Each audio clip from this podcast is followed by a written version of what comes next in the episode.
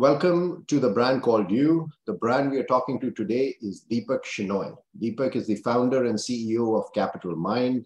He previously founded two other companies, Agni Software and Money Yoga.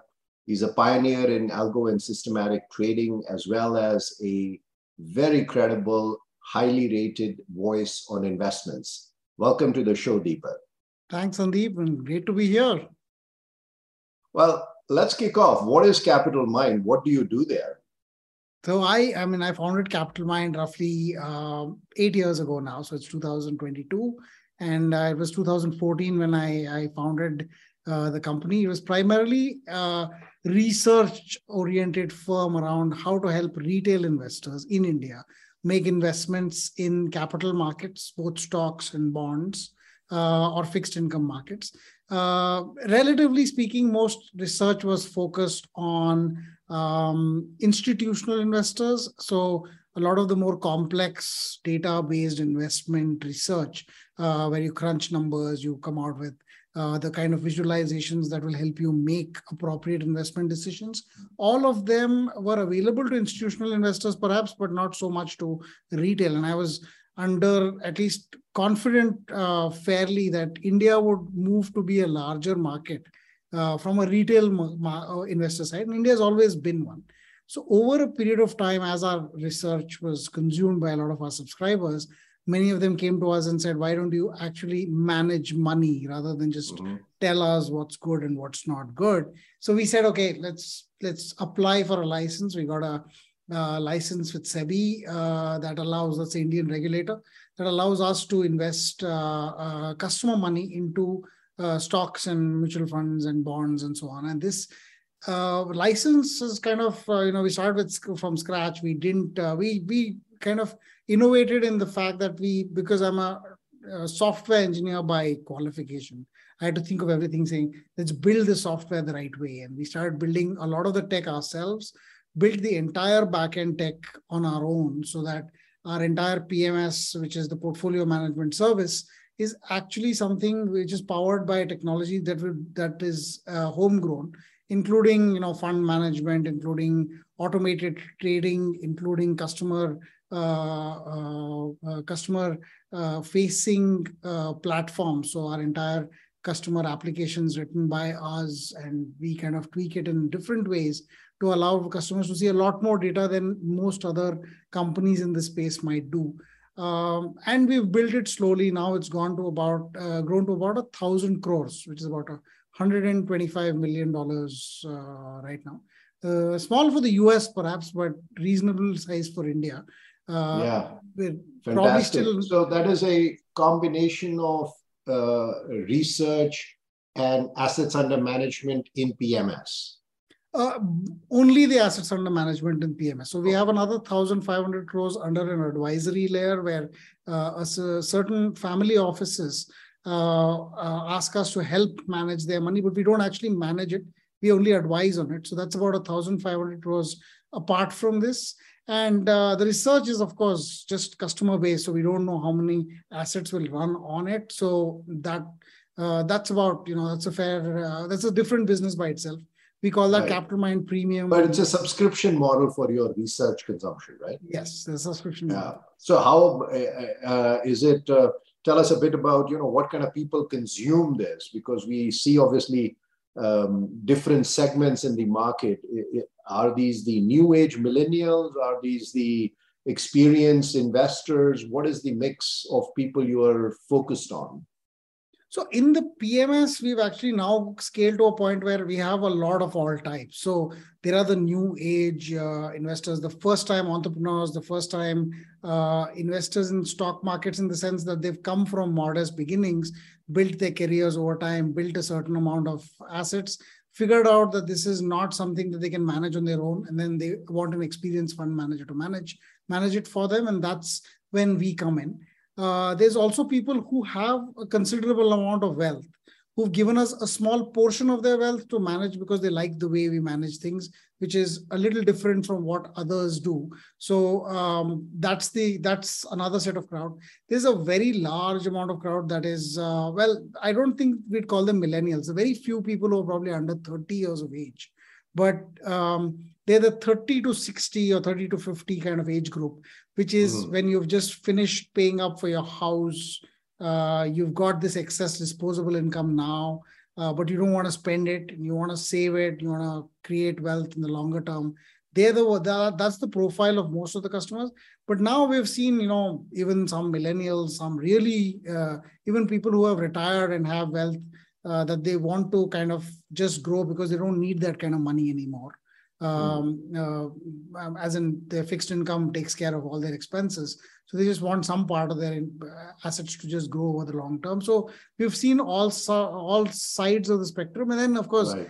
we've. Uh, um, I think a lot more people now are uh, because we don't use any distributors. We directly sell to our customers. Mm there are people who actually like that form of direct interaction with uh, uh, the fund managers rather than being two steps removed and therefore uh, you know getting a very different view of investments because a distributor typically represents three or four such investment houses so also oh, you don't use any distributor everything is directly sold everything is directly sold so we've been oh, so that must be a lot of one-on-one calls by you huh uh, it started off that way, but now the team's uh, quite empowered. So um, uh, it's kind of fascinating to see. Earlier, I would know every single customer's name. I would have talked to them. Uh, now uh, the growth happens, you know, without having to have me talk to them. And sometimes uh, I find out that someone is invested afterwards, even if they know me.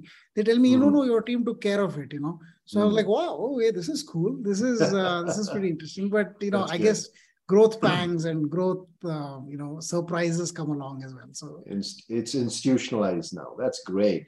Um, we've just gone through one of a nicest bull markets where a lot of people came into uh, the market because you know it was going up 25 30% year on year how do you see uh, the market changing? But even now, India is severely underpenetrated in terms of exposure to capital markets, exposure to equities.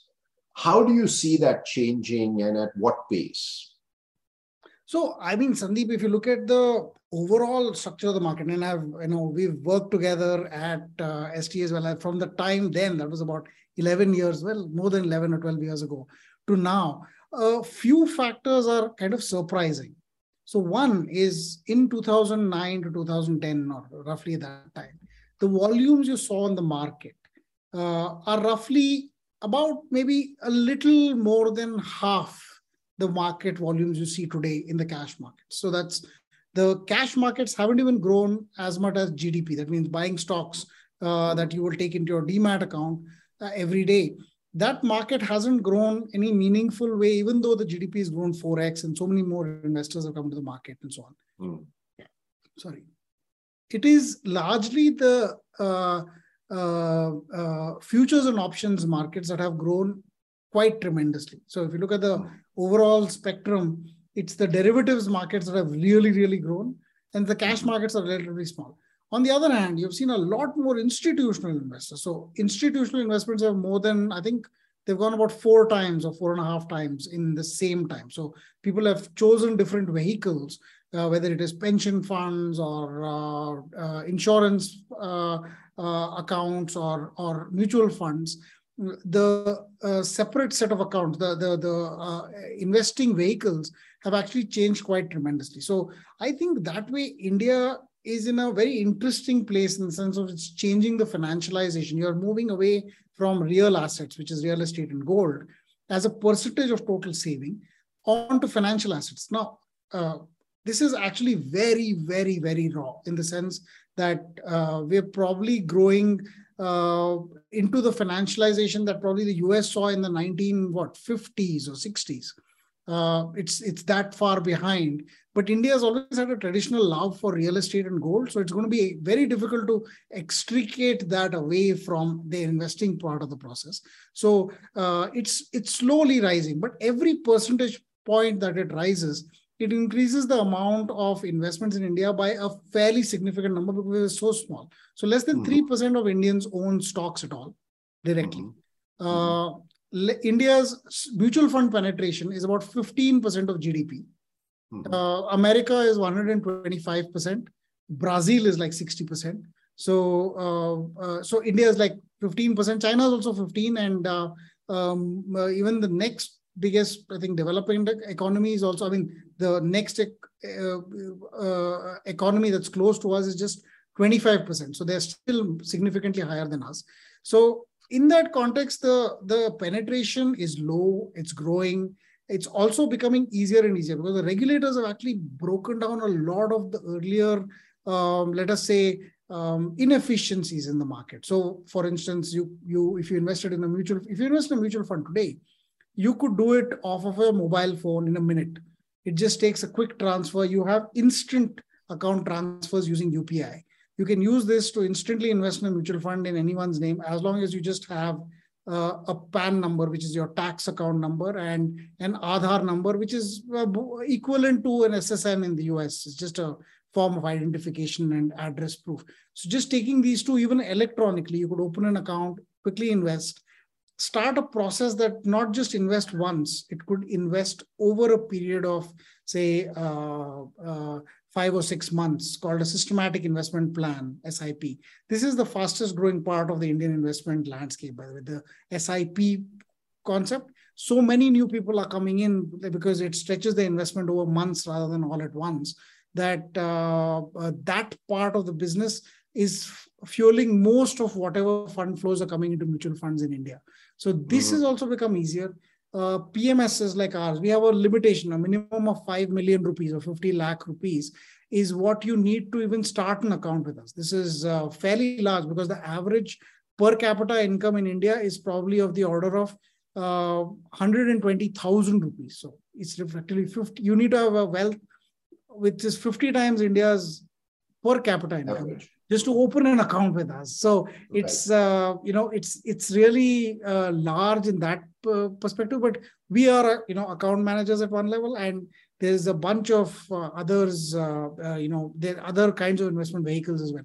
The market's very very nascent, and the next maybe five to seven years, I expect this market to grow up three x, grow around three times and even then, it will only be 25% of GDP. So, and will it be driven by education and demand generation, or will it be driven by selling and distribution power? This is a very good question. I think selling and distribution power have their um, have have their place. Uh, because India still happens to be largely, you know, very well spread out. So the different techniques work for different people.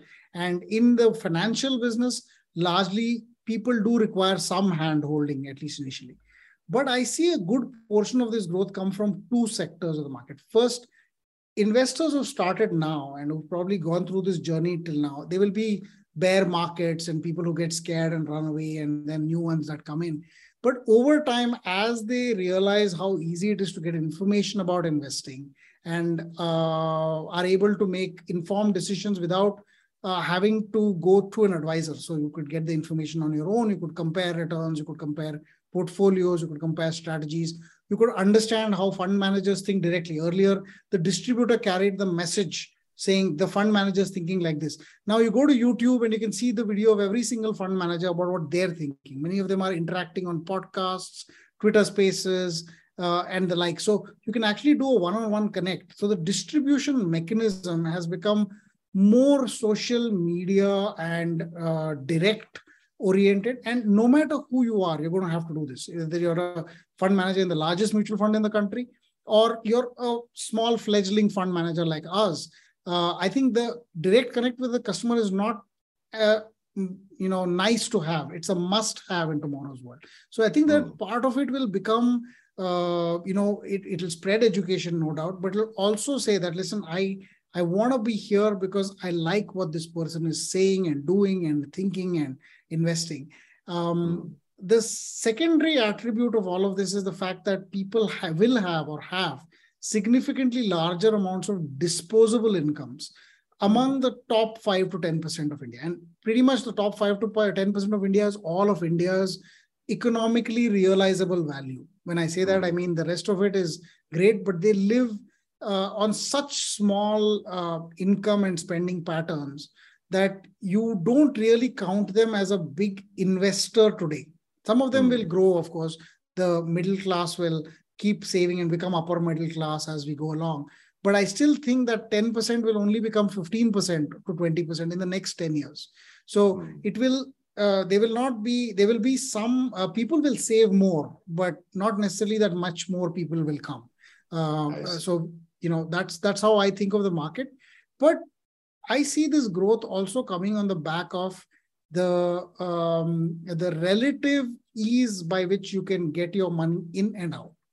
So earlier it used to reforms that have been done through UPI, through uh, Aadhaar-based investments, and digitization of the whole process. Yeah, exactly. And the one statistic here, Sandeep, is that US people don't keep their money in fixed deposit with banks. Mm-hmm. Mm-hmm. Uh, they keep their money in money market funds. Yeah.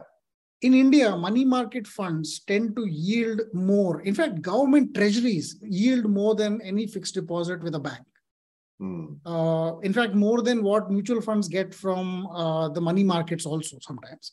But mm. still, people invest in fixed deposits, which are tax hampered because you pay tax as soon as you receive any income, versus money hmm. market funds where your tax uh, is only paid when you exit the money, exit the mm. funds. So uh, even though you're tax disadvantaged in a fixed deposit, you prefer to use vehicles like fixed deposits rather than uh, money market funds. So that education, when it comes in, and debt is a market which is 10x the size of equity worldwide. So you can hmm. get, you're going to get a lot more people starting to look at money market funds or uh, debt funds or even direct government securities for which the mm. RBI has opened a, a, a, facility for retail to invest directly, much the same as the way you can buy treasury securities from the treasury uh, uh, directly. So you can buy here from the RBI. But I think this part is where you know the the the financialization and the information gap is being filled very very fast. So in the next ten years, I expect that part of the market also to grow. I see. What do you think of algo trading? Oh, this is of course I think we're both on the same side of this. So, I mean, you, of course, you ran India's first, I think, algo trading uh, hedge fund, which, uh, or you run, you continue to run it. And I was, you know, fortunate enough to work with you, work for you for a while at that time. Uh, and uh, I think uh, the concept is obviously very attractive, uh, both high frequency and relatively low frequency uh, algo trading. You said you execute everything through software. So, in some sense, you are using algorithms at least for execution. Yes. So, we figured that after a while, when we have so many customers that add money or you get dividends that have to be redeployed every day, trying to do anything manually, of course, all the allocations and the trade sheet generation. So, whatever we need to trade every day, that's anyway generated by our software. We said, let's hmm. take a step forward and splice the orders so that they can be spread over the trading day, hunt for volume whenever there's more volume, find uh, the appropriate price to buy them so that humans don't have to make those errors and reduce the fat finger errors on, you know, sometimes you might buy when you want to sell. Um, yeah. and and so we programmed uh, uh, built algorithms in fact this is very recent because it was not easily uh, available earlier to retail investors mm-hmm. but since we weren't a broker we were using a third party broker they didn't provide us the APIs for a while, and then now that we have an API set, and we actually confirmed with SEBI that we have they have no problem with us doing this. Uh, so we we now execute on a uh, uh, you know automated basis. So we call it automated trading and not algorithmic trading because while the algorithm generates what we need to buy, it's still vetted, vetted by a fund manager who then says, well, this is this is what needs to be uh, this is what's the portfolio today and yeah. that portfolio is then you know oh okay so if this is the portfolio what do we buy and sell for each customer uh, put that into a trade sheet before we automated the actual execution of trades we would a trader would actually trade these manually you know on a screen sure. uh, saying okay so you're using algorithms to reduce the manual work but yes. not as much for decision making yet yes so we're not directly so we uh, we've uh, experimented with that as well so mm-hmm. I think much, of course, the idea here is uh, uh, the markets themselves throw in opportunities that you may not be able to catch with the naked eye. Mm-hmm. And mm-hmm. even though you know that this may be a low frequency thing, it may happen once a day, once an mm-hmm. hour, you know, but it might happen because of mispricing or opportunistic uh, uh, trading by some other participants who have skewed the values uh, of of prices that can be say either arbitrage or in certain cases just opportunity i want to buy a stock but i don't want to buy it uh, if it don't if it if it is too high but sometimes yeah. prices fall and sometimes they fall intraday yeah. to ranges which we like so we just kind of figure that out and say okay well this is the an order at a target of, price or an expected price of what expect. and you know sense. india doesn't have the depth of the us market so you don't have mm-hmm. all the instruments that you do but here you do sure. have a bunch of very similar traded instruments whether it is stocks or futures and options now we don't do futures and options but uh, i think within stocks itself there's enough opportunities uh, the latest for instance is that etfs that are traded in india there yes. were opportunities where ETFs would trade as much as 10% away from their net asset value. Mm. So we could actually buy ETFs in the market uh, and then uh, redeem them from the asset management company directly, uh, saying that, listen, your uh, prices are way off. Uh, we'd like to redeem from you at the NAV. So you make a right. fairly good spread. Of course, that's come down. It's no longer available. But, um, uh, you know, even that was available. And that's a you know an easy way to do algorithmic trading if you if you find these opportunities uh, and then you can you can build them out so i think you know the word is vilified in certain cases saying that oh my god our computers taking away the jobs. Are they going to do the trading themselves? What if something rogue comes over and takes over the world? But i think those are these uh, you know netflix series conversations rather than you know right. real so if you really want the money, it's going to be very boring. It's going to be just a bunch of numbers that seem to come across, and that's what uh, machines are built for, and mach- machines do best. So maybe we should just train yeah. the machines to do it for us. Yeah. Um, what about crypto? Is okay, it part that, of asset allocation on what Capitalmind looks at? Well, we have a zero capital allocation to crypto, and A, we can't because India doesn't uh, have the hmm. debt. But I personally find it uh, unattractive. Now, I'll, I know this is not popular, but the reason I find it un- unpopular is more uh, from the way it is constructed. I think the philosophical concept that a currency will come in and it will be usable across the landscape um, with no interference from central banks who've done this all the time. And they will allow that they that countries will allow an alternate currency in the end to take over the financial world. I think i find that a little different. So i think mm. at some point there is going to be an upper limit to growth. Uh, mm. and a large amount of this growth is also speculative. So unfortunately because there's no regulator or anything of that sort whatever scams we've seen in the real financial world in in stock markets, bond markets in the past, you're seeing those entire set of scams play around. People who pull rugs were earlier. Deja vu. Yeah, deja vu. It's just it's just like oh, what's next? This is what's going to happen next, and so you you you entice people to invest, and then you see people going in, and then you pull the rug from under them by selling your stuff before theirs. So all of this stuff is is happening in the crypto world so a large part of it seems to be like a little haze and you know good products might for instance not even realize that the good part of them is embodied embodied in a part of code that is unintentionally leveraged too much so you have mm-hmm. these products that say well if you give me one crypto coin i'll give you another one and we'll balance it in an algorithmic way. So automated market making, for instance, I think it's a great concept. I, I love the concept, but I think there are flaws in the the delivery mechanism that currently exists, where mm-hmm. you could actually, if you had enough resources, trick the algorithms to selling you some assets at a very very low price because they're designed to do so and you know the mm-hmm. algorithm and so if you uh, drop the price of one asset the other asset price will also drop correspondingly just to balance it gives you the ability to buy the second one, and the first one you kind of counter it just because there's something else in the background. So we've seen a lot of currency pairs actually fail this way. Um, uh, in a sense, something that is relatively new comes in, and you know, a startup that kind of says, "Okay, we'll we'll back this up by a certain level." We saw a bunch of uh, you know uh, automated market making issues, which where the problem was that there was a limit to number of new coins on one side that they could issue. So mm. one, once somebody figured that out, it was just like, oh, what, what what's it going to take to bring them to that limit? And then mm. after that, just keep pummeling the price down. Suddenly, the the whole thing goes bust. I forget the name of the coin, but you know, the the met the, the concepts are fascinating, but it's just human behavior that seems to be embodied in the code right now. It's going to take mm. its time to come to maturity, but mm. you know, overall, I I find the promise of it alluring, but I think the the the you know the actual eventual usage of it will be far less um, useful. So promising, has, but not uh, investable right now.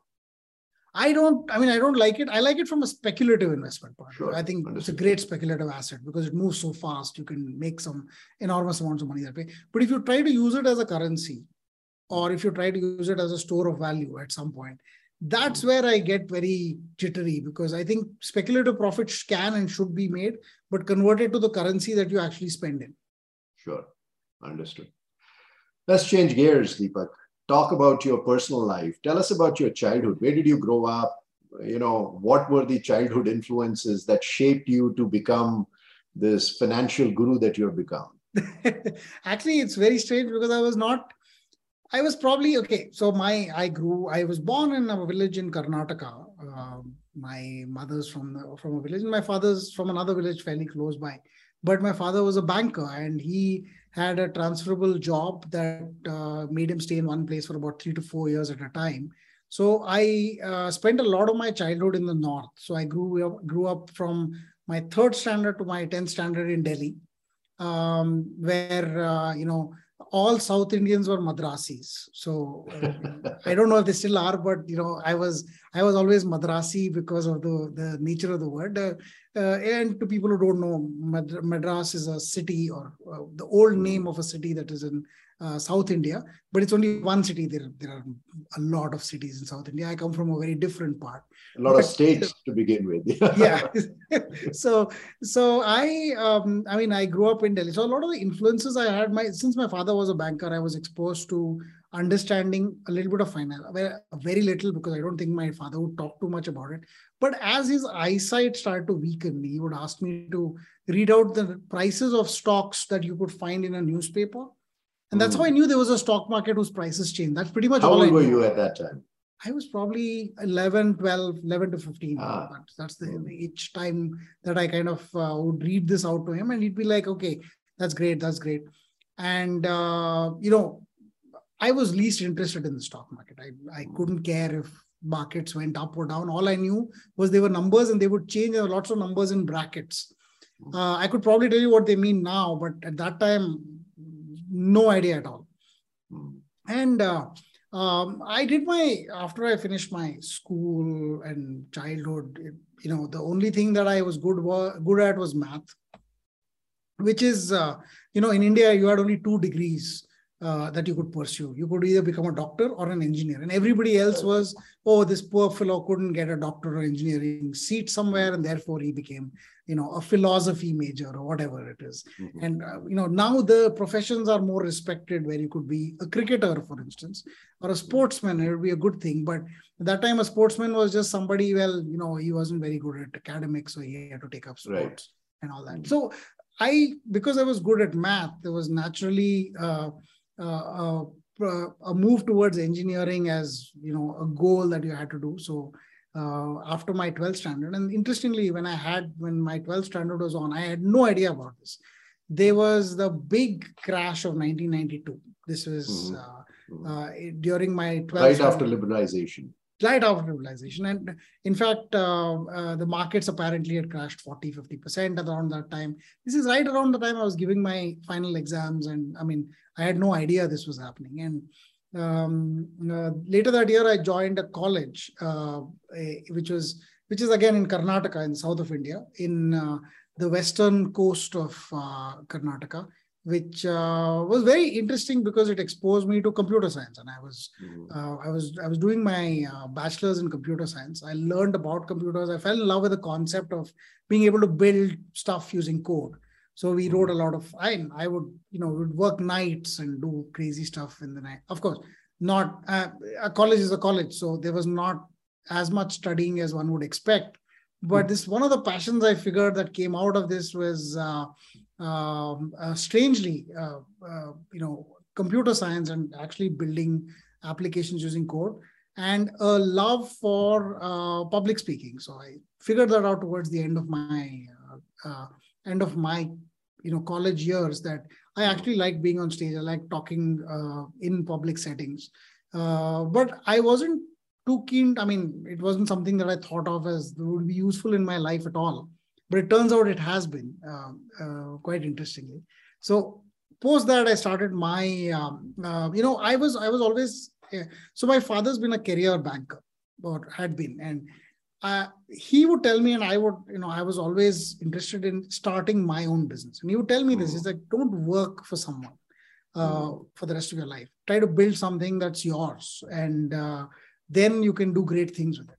And I think over time, I was also too keen on that. In fact, my father suggested, why don't you not take a job after college and just go start your own thing? And, and I said, no, dad, I have no idea how companies work. I, I don't even know the first thing about business. Uh, I knew there was a concept called accounting because we had to study it, but it was so weird that I almost failed in it. Uh, so, you know, I was like, I was not keen to do things in the finance world at all.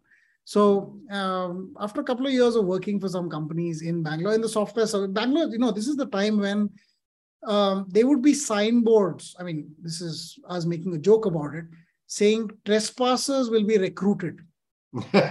because right. IT companies were hiring people who could even spell the word computer. Hmm. It was it was it was a case where you know one IT company would come and say, "How many students do you have?" We had 350 in, in any you know given year. They say, can we take all of them? And mm. we say, no, no, no, you have to like, you know. So there was one company that took 140 and another company that took 80. So by, you know, by day three, you were done. You and this was almost unheard of. My college would, you know, would have day 15 of, right. of interviews and stuff like that. By but here, you know, we were like the first or second batch to actually get this massive uh, hiring that was happening everywhere. And we all got our little uh, you know designations of a junior engineer or something which, mm. which got into some so uh, it was all at IT service companies largely serving the US so when I started my first job within three months I was sent to the US uh, for, for, to meet a customer for a three month period I had to figure out certain software yeah. pieces and so on that's my first exposure to the US as well and uh, um, it was it was Boston in winter, so I wasn't very impressed with the cold. yeah. having been in India, even the coldest of cold in Delhi does not become equal to the you know yeah. the crazy, raving, lunatic kind of cold that you can get in Boston. So, uh, and this was a town about 50 miles off of Boston, so it's it was not even uh, you know so it was it was a small, really small town. So I was working there. It was, it was a lot of fun actually in the in the initial days because you you only seen this stuff in the movies, but then right. when you uh, actually come there, it's it's it's just a lot different. It's uh, mm-hmm. uh, there are great things and there are things that you don't think would be um, uh, uh you know true of the US. Mm-hmm. I mean, mm-hmm. I was particularly, uh, for instance, even in in the extreme cold. Um, sometimes in India, at least at that time, relatively easy to get some form of public transport from one place to the other. The US is almost not built for public transport for the most yeah, part. Yeah, no, driving is big here yeah driving and i wasn't driving so uh, that was the complex complicated part for sure. me but sure. interestingly uh, post that i started my first company um, sorry i'm just taking too long am i if i'm yeah no i think uh, we i wanted to bring you back so so obviously big influence of your dad uh, he's the one who prompted you very interestingly even before you were ready to start your own business um, that's uh, that's fantastic tell me what was the most significant, memorable single advice that you remember uh, you received from someone that changed your view or or your path? Well, I would have to think about this because I think um, you know I have this um, unfortunate problem of not uh, remembering too many things or making too many heroes. So it's that Turner Tina Turner thing of we don't need another hero uh, and we don't need to know the way home. So it's almost like I've said, okay, you can't have unlimited heroes. So everybody's a hero in some way. Warren Buffett is, and so on. But they're mm. not like the only heroes you have, or the only people you look yeah. up to. A lot of people, including you, have hmm. inspired me in my journey all oh the way. it's, uh, it's been yeah, you you've built many successful businesses, and I don't think. Uh, uh, you know, I would uh, say that I was not inspired by you at all. I would, I drew a lot of inspiration from uh, from you as well.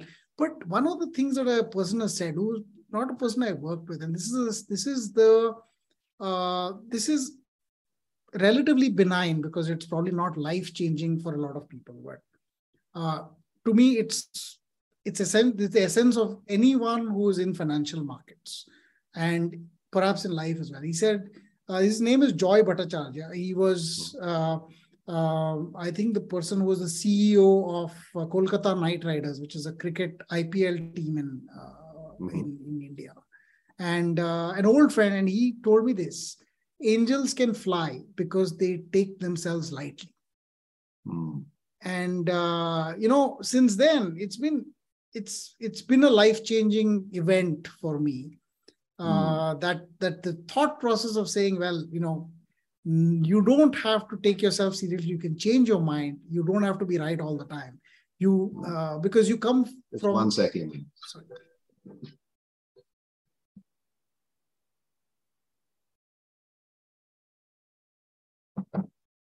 Unfortunate. I normally turn it off, don't get calls, but yeah, that's good yeah, I just yeah, turn mine on.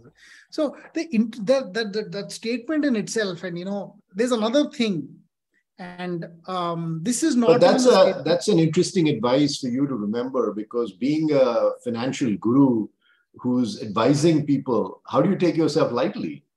You and that's the important point because when you're in interview, I don't know is an actually a very good answer hmm. because it forces you to understand uh, that you don't know enough about something. You can right. only make conjectures. And right. most of these conjectures are wrong. I'll give you an example of how crazy it is. I, I saw a podcast of uh, David Rubenstein, I think, uh, who yeah uh, of Carlyle and it was on uh, March 29th of this year. And he, he actually said that, listen, I think Russia is losing this war and Putin has to make a truce within a month. Otherwise, he's finished. Mm. This is a person who runs a $300 billion company. It's mm. not a small one. And uh, the war is still on. It's October. So uh, it is it is actually that it's not that he said it and that he's wrong. Oh my God, he's wrong. But the point is, you have to take such statements lightly. Even if you make the statements yourself, you can't right. be like, listen, I said that, so my God, am I wrong?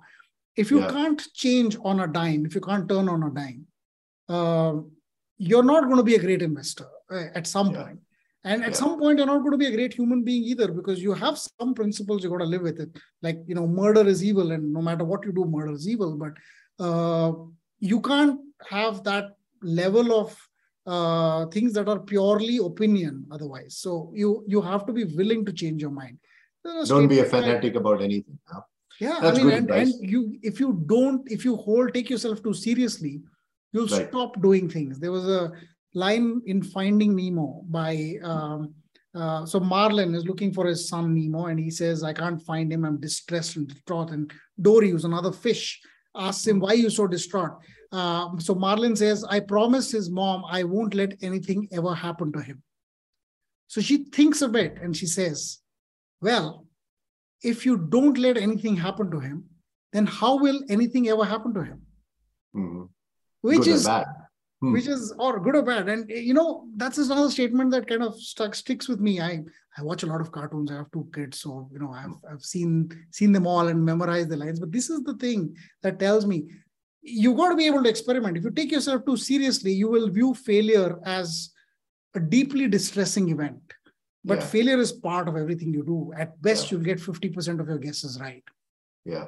That's a good odds. I'd take that any day. Um, how do you invest your personal savings, Deepak? So almost all of my money is sitting in the PMS right now, uh, oh. which is uh, I invest Eat in your own cooking, huh? Sorry eat your own cooking. Bill Gates oh, yeah, said, I mean, "You got to eat your own dog food." Eat your own dog food. That's that's how you have to do it. But it's not just that. It's just that I don't find it lucrative to spend my time thinking about my investment separately. Separate. So I'd rather be part of the same thing. So no, like, I think that's very good uh, life principle. You got to have. I mean, that's the ultimate test of your belief in uh, the work you're doing. So, so that's good. Uh, we are on the last two steps here. I'm going to ask you uh, rapid fire questions. So, whatever comes to your mind, you got to blurt it out. Who's the best investor ever? I would say um, George Soros. Um, okay. Uh, if you could meet a historical figure for dinner, who would you like to meet and what would you ask them? Wow. Historical, dead, or I mean, even alive if they are prominent enough. Well, that's interesting. I probably um, there's a there's a he's not a very prominent person. I don't know if this would qualify. Ed Seykota. No, that's fine. Yeah, it's a figure, and uh, I'm interested in hearing why you picked them. So go ahead. Yeah, so uh, there's a there's a guy named Ed Seykota who is a, a trend following trader in the US. He's probably one of the most interesting uh, investors in the world, and uh, at least in my book. And um, he said something once, and he said the uh, you always get what you want from markets. And then he's hmm. established this into a larger thing, saying it's not sometimes it's not profits is what you want from markets. You want entertainment. You'll get that time. and uh, so that's how it starts. But the philosophy is much wider, right? So I think I'd like to grill him or talk to him about this and say, you know, what what what made you realize that mm. uh, the emotions that drive the markets are superior to the markets themselves. Interesting. Uh, if you could only watch one movie all day over and over on repeat, what would it be? Whoa, okay. I have done this with a movie called Sholay. which is yeah, uh, that's like a generational favorite. Hmm. Yes, it's and I've done it mostly because that was the only movie to which I for which I had a tape mm. at the hmm. time. Uh, uh, so that was by this thing. But uh, beyond that, there's actually it's a it's a cartoon movie called Up. Mm-hmm. Yeah, it is very strangely one. inspiring to me, and mm. I have actually watched it on loop a couple of times. Really? Um, uh, not for anything else, but I think you know something in it uh, says you know it's never too old to change it's never too uh, and never too crazy to visualize anything you know anything I remember so, the house floating over to the to the falls in south uh, south america that's south uh, america yeah, that's that's and you know pretty interesting statements of uh, I, some of the statements here are truly profound but you know they're a cartoon movie so you don't take them seriously right so sure. but but i find some of these statements very strangely inspiring. So I don't know if I'd watch a movie on loop all the time. You know, you'd get bored of up in three times. I'm That's sure. fine. But, but, but you have done it. Yes. Uh, you're accomplished guy. What uh, is an achievement that maybe small, others might not know about it, but you feel very good about it? What is something that you um, feel really proud of, a, a, an achievement, an act?